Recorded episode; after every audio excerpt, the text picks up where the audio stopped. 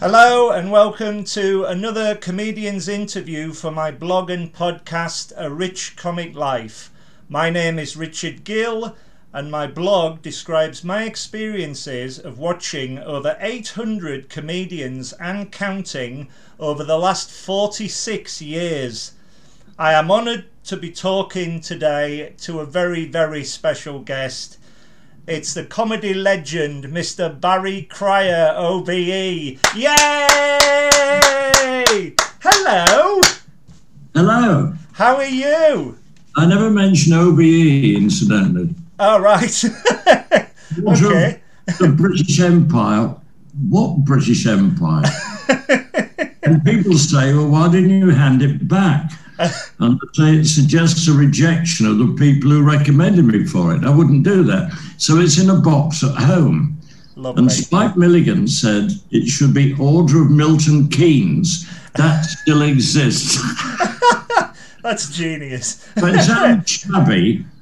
Uh, you know, why didn't you hand it back? Because I was very touched when I first got it. Right. And then I thought, what British Empire? you know, that's all going on at the moment, isn't it? People It saying. Anyway, I'll stop waffling. no, no, it's fine. I am I am so delighted to be chatting to you today. Um, we're going. To, I'm going to talk. Going to talk about your illustrious comedy career, Oh, and we're going to go way back to the start. Uh, did you watch a lot of comedy growing up in the north of England when you say watch, do you mean television? on the television? Yeah. we didn't have a television set. Wow.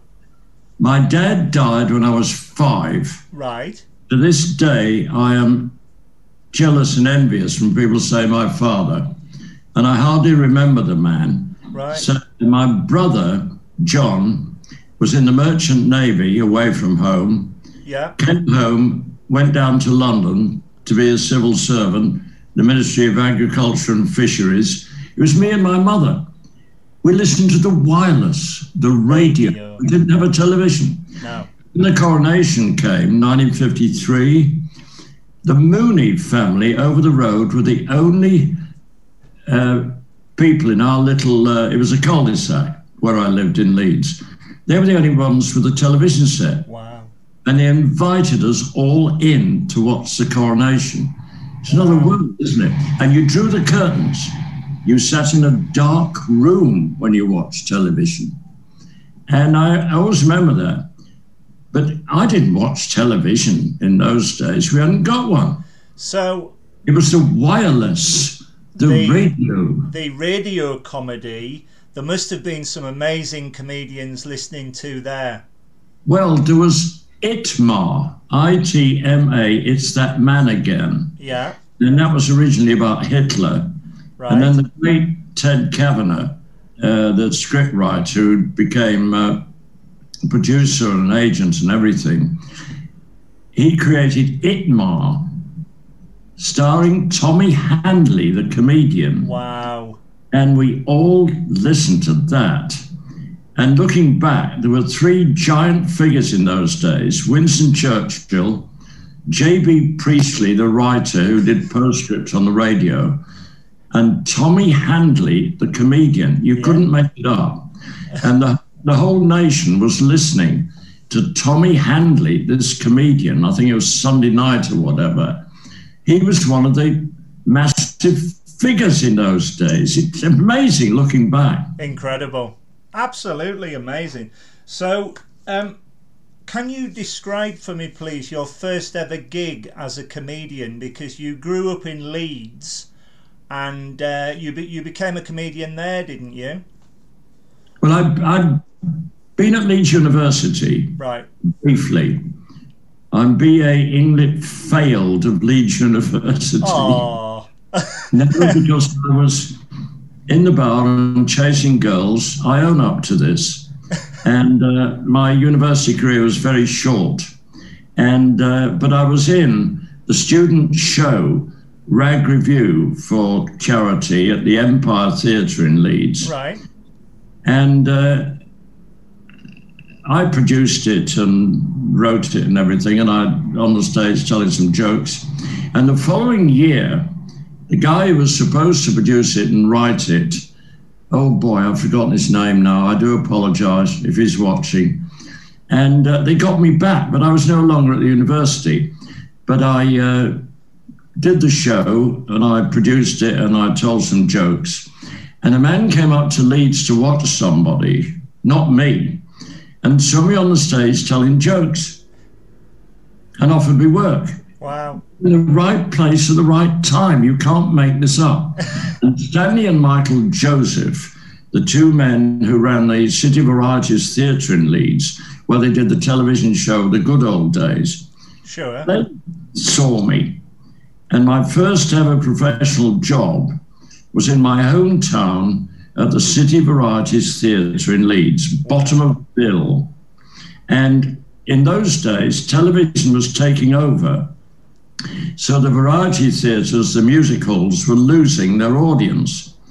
And uh, they thought, uh, what are we going to do? Because people were staying at home watching television. They weren't going to the theatre. So they thought strippers. they then lost their family audience. So my first ever job was in my hometown, bottom of the bill, with an older comic, and bless him, he was very good to me, and strippers. And then I'd go home every night for supper. My dad had died and he wasn't there. Right. And it was me and my mum, and she never asked me how was that gone. She was horrified I was appearing at the City Varieties with a load of strippers. so she never asked me how it had gone, so I accepted that. And uh, I'd given up by that time, that she would ever. I heard later on, she said to my aunties, he was very good. But I thought, no, she's never coming, so forget it. on the Saturday, we had a matinee, and a woman in the box office said, Come here, come here. Was that your mother last night? And I said, Was what my mother last night? My mother was quite small. She said, There was a, a little woman with a rain hat on who came up to me and said, What time's Barry Cryer on? Wow. In about 10 minutes, love. Can I buy a ticket? She said, No, you can't. You're going in. And there was a commissionaire, a man with an elaborate uniform and everything. He took my mo- I'm not making this up. he took my mother in and showed her to a seat. Wow. And she didn't sit down. She stood at the back and watched me and then fled into the night. Wow. And I got home that night, Saturday, and I said to my mother, You you came last night, didn't you? She said, Yes, yes. And I waited for the comment. She said, The suit looked nice. I couldn't believe her boy had been in a show. No decent woman went into that theatre in those days. Strippers? Show with strippers. It's amazing looking back, but it's, it's That is wonderful. What a great story. The suit looked nice. That was my first critique from my mother. um, uh, you, you chose to focus mainly on comedy writing. How how did I that didn't come focus about? on anything. I just went with the flow in my life. Right, I had a half-baked idea of being a journalist, right, not a scriptwriter or show business or anything. right. I, I felt it for writing. And uh, when I was at university, I think it was, I got an interview with Sir Linton Andrews of the Yorkshire Post. Right. And I, oh boy, and I went for an interview with him. And he said, We want people who are brand new or people who've been out and about doing other stuff. You're stuck somewhere in the middle. So I walked away.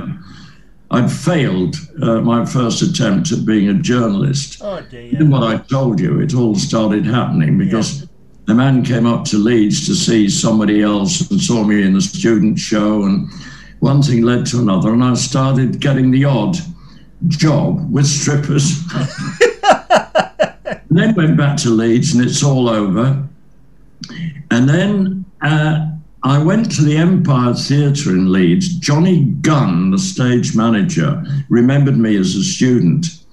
And I went to see Johnny, and he gave me a job as a stagehand. And in the morning, um, you would empty the bars of the, of the empties, the stalls in the circle. You do that, then go home, have a nap and a rest, and then come back and work as, work as a stagehand at night. Wow. And so, of course, the people I saw working there, that Must have been amazing. one of my idols who I'd heard on the radio, Max Wall, Oh, yes. comedian. It was wonderfully visual, but he was a big radio star because he had a great voice. Yeah. And all these people I saw, Billy Eckstine, Yeah. a big American star, appeared. And after the band call, the uh, the rehearsal on the Monday morning, I found myself chatting to this American star. He was an American in Leeds. And he said, Come on, kid. And we went for a walk around Leeds, and everybody's looking. It's Billy Eckstine, who was that little oik with, with people I met, you know. And John was marvelous to me. He was an early mentor for me. Yeah, yeah. And Max Wall, who looked wonderful, and he did Professor Wallofski with his tights and strutting about the stage. And uh, he would come over to the side during his act in front of the audience and say, How long, John? Meaning, do you want me to get off now or carry on a bit? Right. And I've been standing there with Johnny Gunn, and Johnny Gunn would say, Keep going, Max, or leave it, Max. Max was stop his act and work to the end. If Johnny Gunn had said, Leave it, Max. These people I met in those days, I can't believe it looking back. I was so lucky. absolutely incredible. I mean, I mean, you, you, your, the, the experience of being there must have just being there must have been extraordinary because you'd seen all these great acts. Yes, I'd been in the atmosphere. And then David Nixon, who was a big star on television in those days, Yeah, and uh, he was going to do pantomime. sure. and he was in uh, Cinderella. And dear David was bald, so he wore a little hat as buttons. He said, I don't want to frighten the children. but he drove up to Leeds to do the pantomime, and his wife, who was in the pantomime, drove up separately. And she crashed her car Oh dear. and died. Oh dear me. And David drove past the crash and didn't recognize it. Right. And he arrived in Leeds and they told him, and he collapsed. Oh And he then said, I'm doing the pantomime for her. wow. I think it was Jean Telfer, uh, actress and singer and everything. She came up to replace David. I was now with the lads in the stage crew. They took the out of me because I'd been at university and they, oh, he's the tough. and Leo Lyon, the manager, I'm not making his name up, called me in and he said, You are now going to look after Mr. Nixon. And I was his assistant in the dressing room and put the two rabbits, Bill and Ben, in concealed in the table. Oh dear. And we became friends. David Nixon, he was a Right. mentor of mine and he was marvelous to me. And we did a matinee and an evening, and he'd have a nap between the matinee and the evening.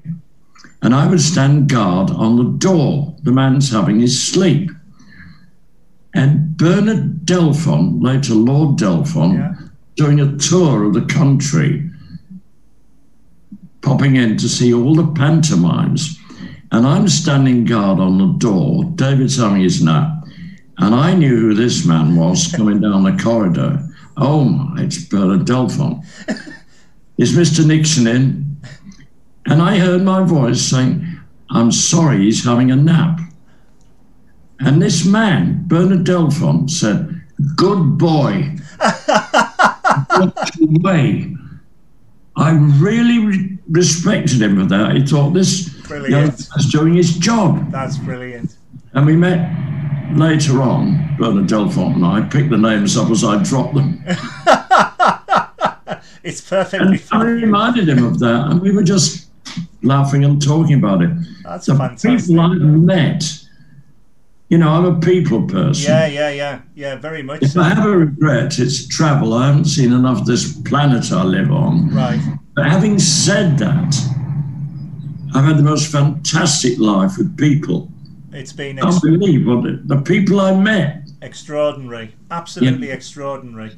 Um, let's move on to the to the people to the um, comedy acts that you've written for. You've you've famously written for many of the comic greats. Um, Morecambe and Wise are the reason why I personally love comedy. That's why this blog is here. Um, but unfortunately, I never did get to see them live. Um, tell me what it was like, please, working with them. Well, I'd seen them live before I ever wrote for them Wow. and met them. Right. So that was a good entree. Yeah. And John Junkin and I wrote for them. Yes, that's right. Yeah. And uh, they'd been on ITV with Sid Green and Dick Hills. And then the great Bill Cotton of the BBC signed them up for the BBC. That's right. Yeah. And uh, they came over, obviously. And uh, Bill saw who could write for them? He didn't think of me and John. Eddie Braben, brilliant writer, had Yeah. fallen out with Ken Dodd over money, strangely enough. Because Doddy was taking after writing money, and you know, anyway. So uh, Eddie Braben was signed up, but John Junkin and I were writing for Eric and Ernie. And uh, oh, Eddie, I used to annoy John Junkin by referring to Eddie Braben as the A team. He's the man, I said. He's turning them into Eric and Ernie, not Morecambe and Wise. Yeah. And Yeah. John Junkin got really pissed off with this. and Eddie Braben heard about this, that I've been saying this about him. And we finally met up in a bar somewhere. And Eddie grabbed hold of me and pointed at me and said to people, famous Morecambe and Rise writer. And Eddie and I became friends. And it was marvelous. John and I wrote, uh, uh, oh, Christmas shows for Eric and Ernie. Wow. Wow. And then we went to, uh, Eric and Ernie went to ITV, Thames Television, and Eddie was still tied up with the BBC. So John and I, immodestly, we, we wrote shows for them at Thames until Eddie came over. Yeah. Yeah. And uh, I'm sorry, I think we did. The received impression in the press was, oh, Eric and Ernie, ITV, it's not the same, is it? But there was still bad. no, we did some rather good stuff. We did Dr. Jekyll and Mr. Hyde with Judi Dench. That was bad. Yeah, that was hilarious. With Donald Sinden and but Eddie and I became friends, so that was that was good. I've got I've got all the Morecambe and Wise books behind me, and I've got um, Eddie Braben's book is phenomenal. It it, it must have been extraordinary. Um, uh, um, delivering scripts to Morecambe and Wise, and then having that meeting for you all to decide what was funny. I'll tell you something about Eric and Ernie. I'd got to know them Right? before, as I said, before I even wrote for them. Yes. Yeah. And uh, there was a little bit where uh, Eric was talking to the camera two or three minutes, and then Ernie came in, and I wrote that bit. And it was, you know, it was on a bit of paper. and I went in to give it to Eric, and it was there. He was there with the choreographer and all the other people. And he looked at it, and in front of everybody, he said, You weren't listening. This is wrong Right. have another go. Oh, so I walked away sulking and I went to the bar and I was, ugh. And uh, Eric walked in. He said, Why the long face? I said, You've just taken it out of me in front of everybody.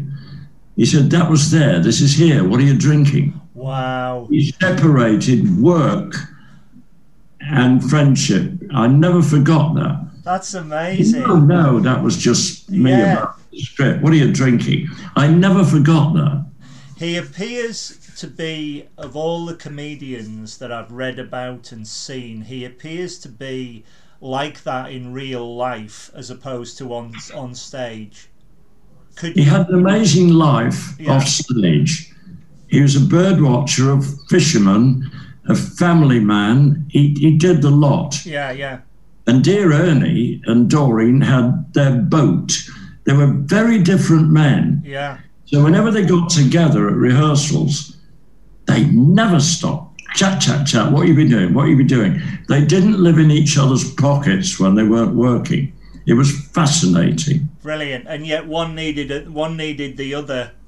Definitely. Oh yes. Yeah. And yeah. uh, when Eric had his heart yeah. thing, my wife and I went to uh, British Heart Foundation, whatever, and Ernie wasn't there, but Eric was. Right. And of course, Eric had been asked to speak. And it isn't what he did. He didn't do after dinners and speaking, and he wanted Ernie there with him and this, that, and the other. And uh, he said, Oh, God, I'm speaking tonight. And he stood up to speak, but he riffed off me. I Wow. was so he could have a go at me. Oh, look at his face. Oh, what are you? Fascinating, these people. Oh, amazing! I would, I would, I would have so loved to have met them or even seen them live. Um, the the first um, comedian I did see. Can I do a shocking moment? Oh yes, please carry on. That's a cigarette. Oh, no, it's fine. Whatever you want to do, it's fine. We are we are um, videoing this, as you know, but that's absolutely fine. Um, the first comedian I did see was Les Dawson, who starred in my first ever comedy show that I saw on holiday in Scarborough in 1975, and I was aged eight. A year later, I saw Tommy Cooper and was hooked. Um, describe what it was like writing scripts for these comic greats, please. Oh, how long have you got? This was a wonderful wordsmith. Yeah, Uh, the words poured out of him. He was brilliant. And uh, David Renwick and I, I think, that Les used to do a, a sort of long monologue, pouring the words out. And he said, Oh, boy, I'm knackered. Um, could you have a go at these? So we tried to imitate his style. And we did our best, but it was never quite the same. His passion was writing yeah, was his heart towards the end. Uh, Les was writing away, he had books and everything, and he was at home writing. And that was the man. He was a wordsmith. He was absolutely brilliant. there's the there's the famous story about um, him elongating what it was like looking up at the sky. And, and and and then he said that and by God the toilet roof needs lacking. Yes, that's right. There was always he a had a wonderful punchline at the end. yeah, And he told me once that when he was struggling, trying to make his way up, he's playing the back room of pubs and everything. And he said one night, he said, I was having a really, oh boy, not getting any laughs. And he said, I paused and a voice in the audience said, there used to be a pool table in here. he was one of my You know, these people had, Eric and Ernie and Les, by the time they made it on television, they'd done their apprenticeship.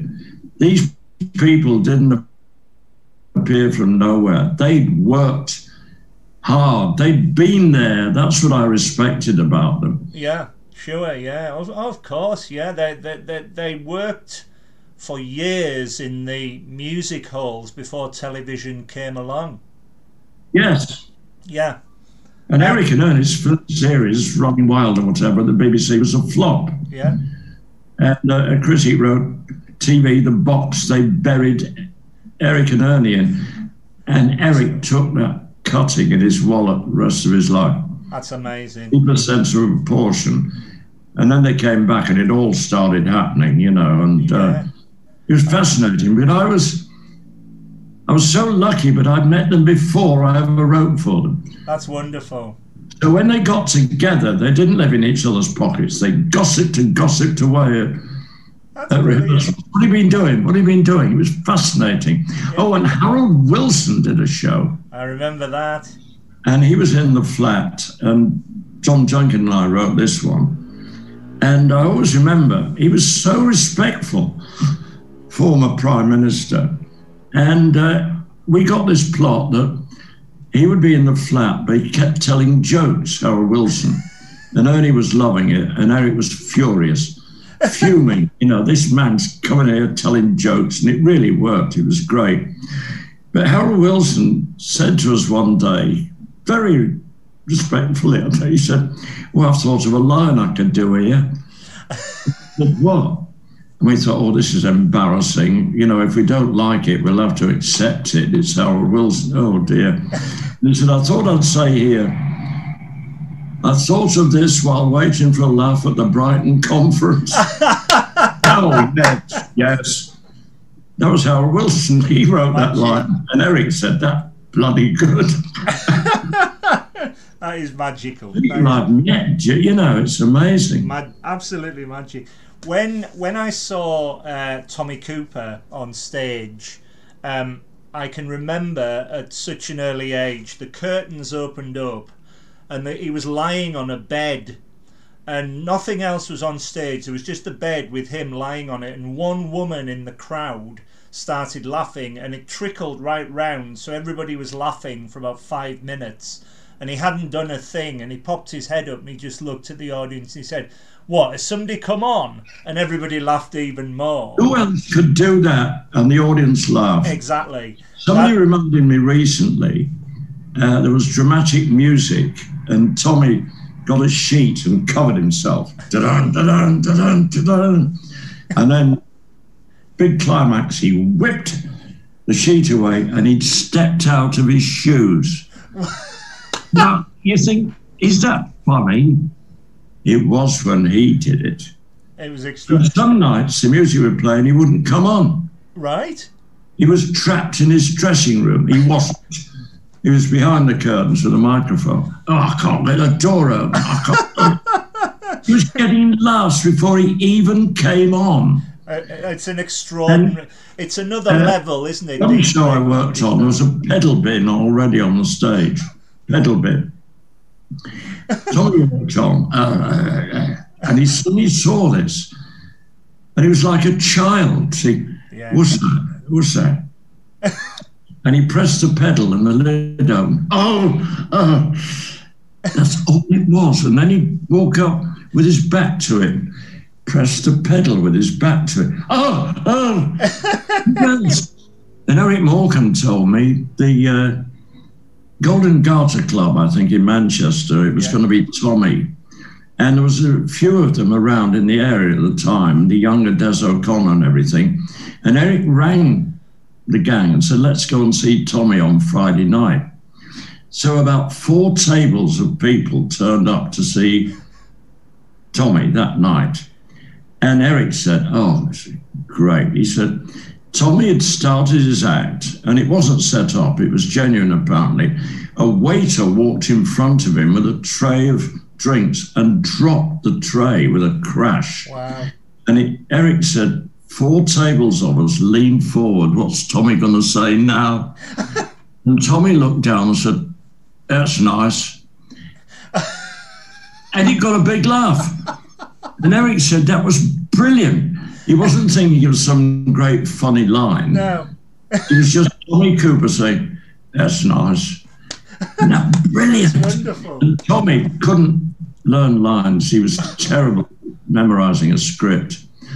So we got this repertory company, Henry McGee and Peter Reeves and uh, Newcomb and people who worked with him. Yeah. When he wandered off during a script, they'd bring him back in again. You know, where are we in the plot of this? He was a one-off. He was amazing. Oh, he was extraordinary. Absolutely. I love his story. He said, uh, "I heard this after Tommy left us. Bless him." He said, "I'm standing in a queue at a post office, and a man in front of me is holding a banana up like that. No, like that, like that." And I said, "Why are you holding that banana up?" And he looked and he said, "Oh no, I've eaten my gun." only Tommy. Classic you could joke he was going to do on the page and think that's not that funny. no, when he did it, you couldn't analyse this. No, no, no, no. And and I think that's the These magic of it. You couldn't say somebody was a a sort of Tommy Cooper. There was only one. Yeah, yeah. Only one Les Dawson. Yeah. There were only two Eric and Ernie's. Yeah, yeah yeah. And I'm Um, not knocking the current generation. No, no, no. Every generation has brilliant people. I'm just talking about people I work with. Yeah, sure. Yeah, yeah. And also, as you go on, I had idols like Frank Muir and Denis Norden, who Oh, wrote for. Radio Take It From Here, and uh, Ray Galton and Alan Simpson, who are only a few years older than me, Hancock and Steptoe. They treated me as a fellow writer. They didn't patronize me. I wasn't this hoi who'd written for David Frost or something. They treated you as a mate. I never forgot that. And I hope I've been the same with younger ones I've worked with. You know, Very, every very much so, yeah. generation's got brilliant people. They're different, obviously, you yeah, know. yeah, yeah. Very, very much so, and I, and I think that comes across in your work as well because what you're brilliant, obviously, at doing is tailor tailoring your writing to the specific comedian. That's the word. I used to say this were like tailors Yeah, making a suit. yeah, And John Junkin and I, uh, there's a sitter and a walker. I've talked to other writers about this. I always wrote in partnership after the nightclub days. yeah, And one of you is sitting there scribbling or typing, and the other one's walking around. John Junkin would walk round the room, twiddling his glasses, being Eric Morecambe. wow. You've Got to see them in your mind's eye. Yes, yeah, yeah, yeah, yeah, Right, yeah, the same thing differently for somebody else, but this is Eric and Ernie. yeah, yeah, You've got to see them and hear them. And you said tailoring, It Yeah. is. yeah, You're like tailors. yeah, But I always worked in partnership. The great Eddie Braben, he said to me once, you know, he went mad. He was exhausted. He'd be yeah, yeah. rattling his typewriter all night. He had to keep better. I, I had to work with somebody. Yeah, yeah, yeah. Um, I was very fortunate to be in the audience for the recording of the Two Ronnie sketchbook in 2005. Um, you also wrote many of their successful shows. Tell me about writing for them. Were you were you specific for writing for each of them, or did you do sketches for both of them? When I knew? Ronnie Corbett anyway, we Yeah. worked in nightclubs. I met Ronnie when we were in Danny La Rue's uh, nightclub shows. Danny was a big star in those days. So I knew Ronnie anyway. Then I was in my hometown uh, in Leeds, and Stanley Baxter, who I'd written for, Yeah, was doing um, a stage show. He'd done the TV on the bright side, and his stage show was on the brighter side. And Ronnie Barker was in it. I always remember this. And I was talking to Stanley, and he said to me, Watch out for this fat one, he's going to make it. and then Ronnie Barker was in the Navy Lark on the radio and everything, and suddenly people are going, Who's this? yeah, And then the chemistry between those two men when they finally got together. You know, they were in the Frost Report originally with John Cleese, yeah, and they were known as the two Ronnies then to all of us, obviously. And then all sorts of things happened, and then they got their own series, the two Ronnies. And it was fascinating, but it was great. It was like Eric and Ernie. I'd known them before by the time you wrote for them. So you had a sort of rapport with them, I hope, you know. yes, yeah, And the first thing they ever did uh, together on it was written by uh, Mike Palin and Terry Jones. It was a police station sketch. And uh, one I was behind it well. and says, Oh, morning, super. And the other one says, Hello, wonderful. and Mike Palin's talked about this. They didn't use the rest of the sketch, they just used those two opening lines. They got a wow, big laugh. It's intangible, this. You can't define it, what's going to work. I was I was very fortunate to to meet uh, Ronnie Corbett uh, after sadly Ronnie Barker's death, and he said to me that, that that he thought the major difference obviously was one was a comedy actor and the other one was a comedian. That's right. but, but, Ronnie but nobody the could realise the chemistry until they came together. Yeah, Ronnie? Barker was the comic actor, Yeah, yeah, and Ronnie Corbett was the comedian. And if you watch now, you can watch the two Ronnies.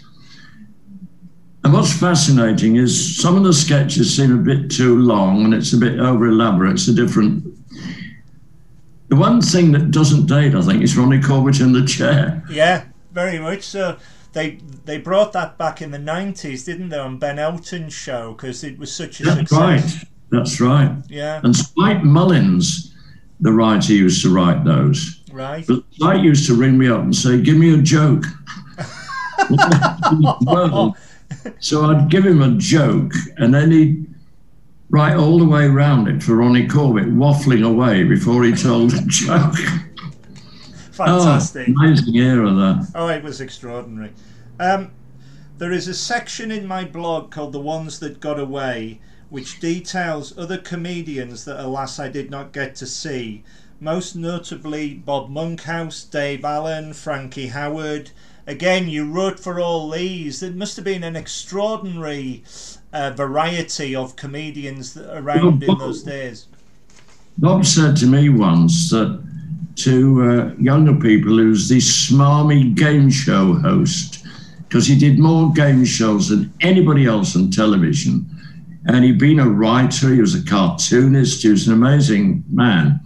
But he said, I understand this generation just think, oh, it's the game show guy, not he's not a comedian. I think it's so unfair. So that. when you saw Bob live, yeah. He was so blue. You'd be quite. I'm enjoying myself now. It's not what I do on telly, you know. and his last appearance. Oh, uh, that was extraordinary. Albany, That was uh, extraordinary all the the young ones came to see him. And I don't think they'd known how Yeah, this man was, what a stand up he yeah, was. his yeah. He's timing and his command of it.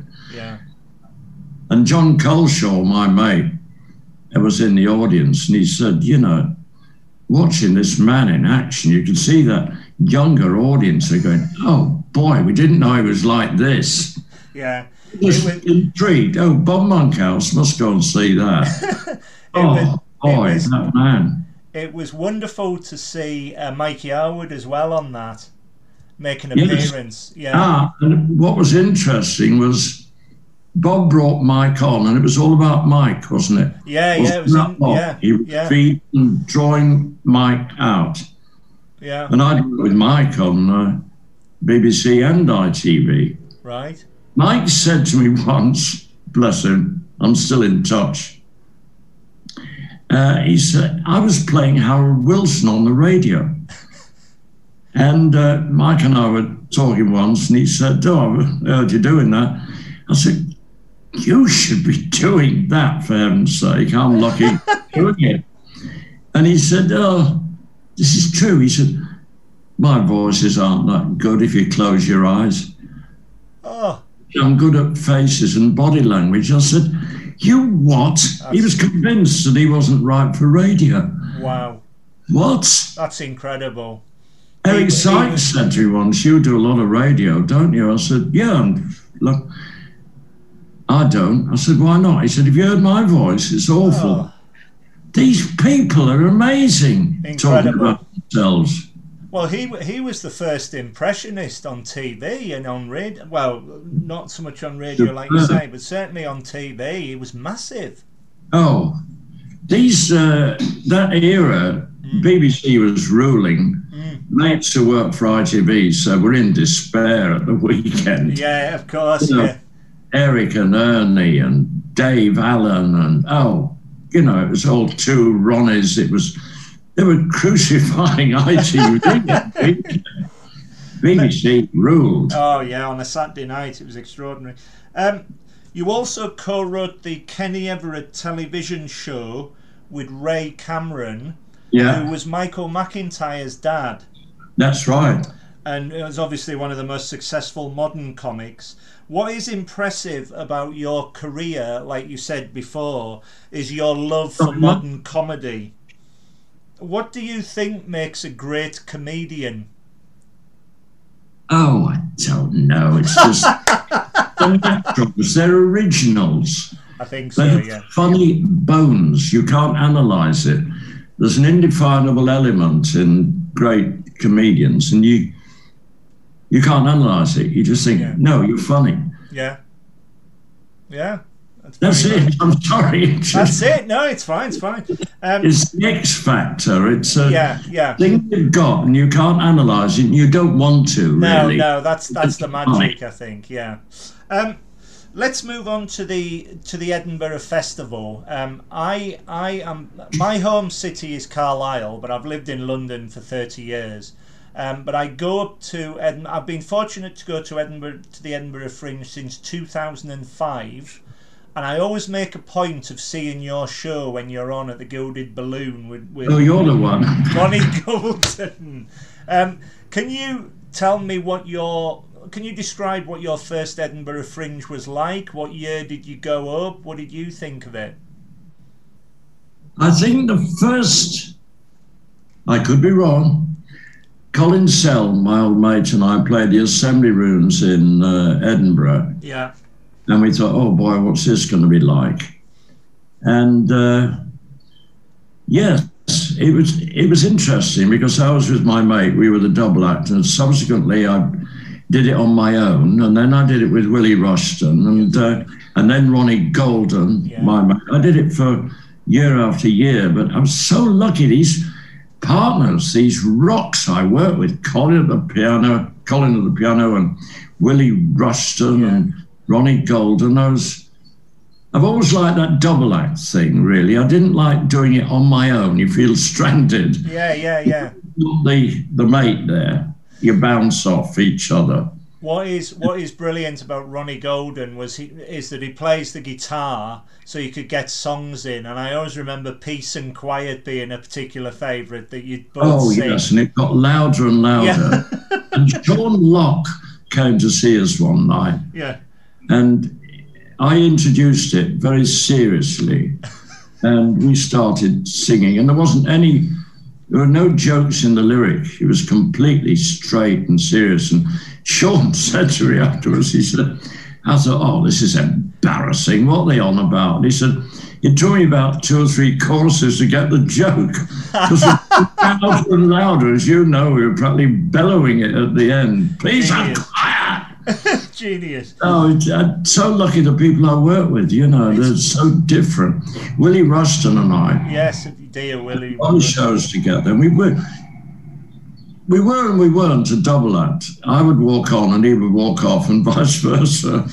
We were together at the beginning of the show and together at the end, and it was it was a joy working with him. Yeah, yeah, he was And so. where I'm sitting now in Hatch End, the Elliott Hall, we played the Elliott Hall. Willie was now really loving it. And he'd be on the stage doing his solo bit. And I said, You're turning into Doddy because it got longer and longer. And uh, I lived three minutes away from the Elliott Hall where we're Yeah. doing the show. And Willie said, Oh, Bazzer, he said, you could pop home for a drink at the interval. I said, Willie, I could pop home for a drink while you're on. Brilliant. That's brilliant. people. Um, you say about um, working with uh, other people at the Edinburgh Fringe and and uh, um, writing. Um, uh, I specifically remember a solo show that you did at the at the Gilded Balloon called "The Elephant in the Room," and it was you rattling off stories, wonderful stories, doing like an A to Z of all the comedians That's you right. wrote for. I did it on my own to yeah, start. yeah. uh, A to Z. I got, I admit it, I'd seen Ned Sherrin do that, Right. A to Z. So the first time I did it, it was solo. And uh, my friend Steve Ollathorne Yeah. had done 26 slides to accompany every letter of the alphabet. Wow. And on the first night, I got to letter D. and he said, Thank you very much. 22 slides, forget it. And I was getting to Z by the end of the week. but at the time, I thought, no. So it was with Colin then. Yeah, and course, he would have the back of cards, A to Z. And we'd ask the audience to shout out a letter. they always shouted out Z and X, you know, to see what I'd do. Yeah. and God would hand me the relevant card. So the show basically was different every time. The audience were involved. right. Yes, of course. Yeah. yeah. Yeah, yeah, yeah. Um, over the years, when I've seen you live, you have told some of my favourite jokes. I particularly, I particularly love the parrot joke. Um, how do you remember all your jokes and routines? Well, you, they're all in your head, scrambled up somewhere. And I make connections. Somebody Yes. said something, and oh, that reminds me. So they're all in your brain somewhere, and you hope they tumble out at the appropriate moment. The parrot joke, the definitive one, Yeah, I've been doing parrot jokes ever since. I've become identified with them.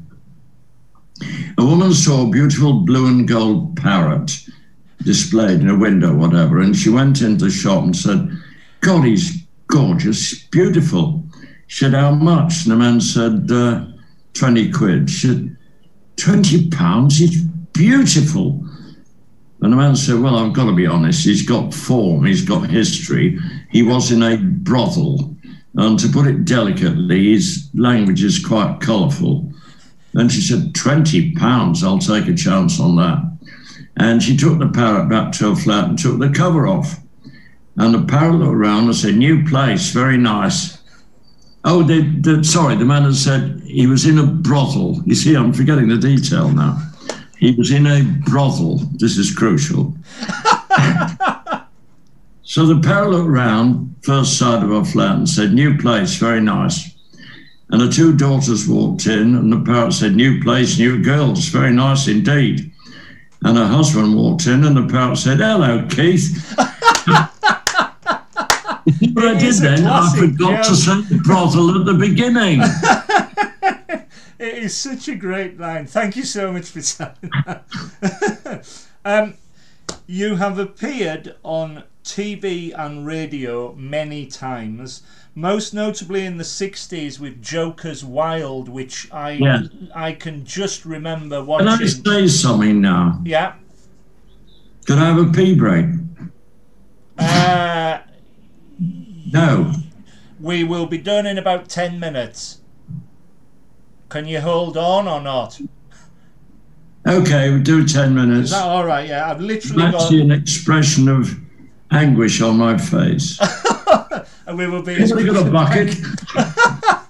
Um, you've appeared on TV and radio many times, most notably in the 60s with Joker's Wild, and as a regular panellist on BBC Radio 4's I'm Sorry I Haven't a Clue since 1972, which I'm a big fan and I've seen live on stage. Please Yeah. tell me how these came about. Oh, Joker's Wild. Can't remember how that happened because that was with Ray Cameron, and we subsequently went on to do the Kenny Everetts. Yes, yeah. I can't remember the origin of that. I must have done. Somebody suggested get a load of comics on interrupting each other, and you know, and that's it was shamefully set up beforehand. We'd say, "Yeah, right, you do that one," and then you butt in with that one and everything. And there was a marvelous man called Fred Emney, very large character, and Jack Douglas, the comedian, Oh, being brilliant. with Joe Baker Yeah. uh, set up who interrupts who. and Jack Douglas started telling a joke, and suddenly there was a buzz, and we hadn't set up that. And I thought, oh, interruption by Fred Emney. I thought, what? And Fred Emney said, is this about the seaside? And I said, yes. He said, I live at Bognor Regis. Just thought I'd mention it. And the comics laughed and laughed, and the audience were bewildered. What happened there? It was amazing the things that happened on that show. It was a joy. It was wonderful. Tell me about I'm Sorry I Haven't a Clue, because you've been a panellist on that since it started. Well, this very day, as I'm talking to you, I was listening to I'm Sorry I'll Read That Again, which was devised by Graeme Garden and Bill Oddie and Tim Brooke Taylor. Sure. And then uh, the BBC wanted a follow up. And Graeme thought, what are we going to do? We don't want a show that's heavily scripted now. What, what? It was brilliant, his formula. He thought, a show that doesn't have a script, it has a format. It does this, this, this, and then you've all got to prepare and cope with that. And that was 1972, for heaven's sake. And somebody at the BBC said Humphrey Lyttelton, chairman, he'd only done jazz on the radio. And the others said, Are you serious? And of course, it was a brilliant choice. Oh, absolutely. First he couldn't do two of the recordings, and I, I would deputised for him. That was all. I was just the understudy. Right. And then uh, we set off, and I became a member of the team. Wow. Incredible.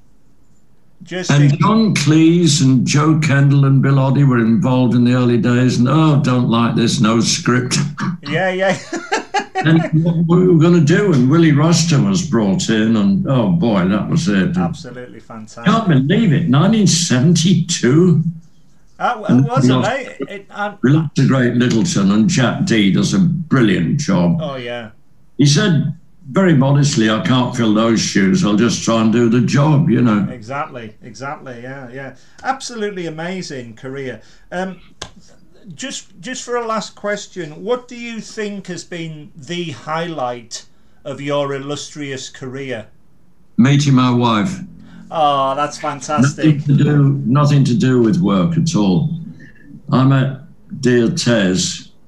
She'd been in a pantomime, and she was. Danny La Rue said, "What are you doing after pantomime?" She said, "Not much." And we were at a nightclub rehearsal, and I thought, "Who's that standing next to the pianist?" Ooh. Went on from there, and the result is our family. That's amazing. that's the best thing ever happened to me. You could, the right place and the right time. That is just, just a fantastic end to a wonderful chat. Thank you so, so much for your Oh, it's time. been a pleasure. I do go on, don't I? No, no, no, no. I could, I could talk to you all night. I really could. It's been an absolute honour. Well, it's mutual. Thank you very much. Same time tomorrow. All the all the very best to you, and thanks again. All the very best. Thank you. Thank you.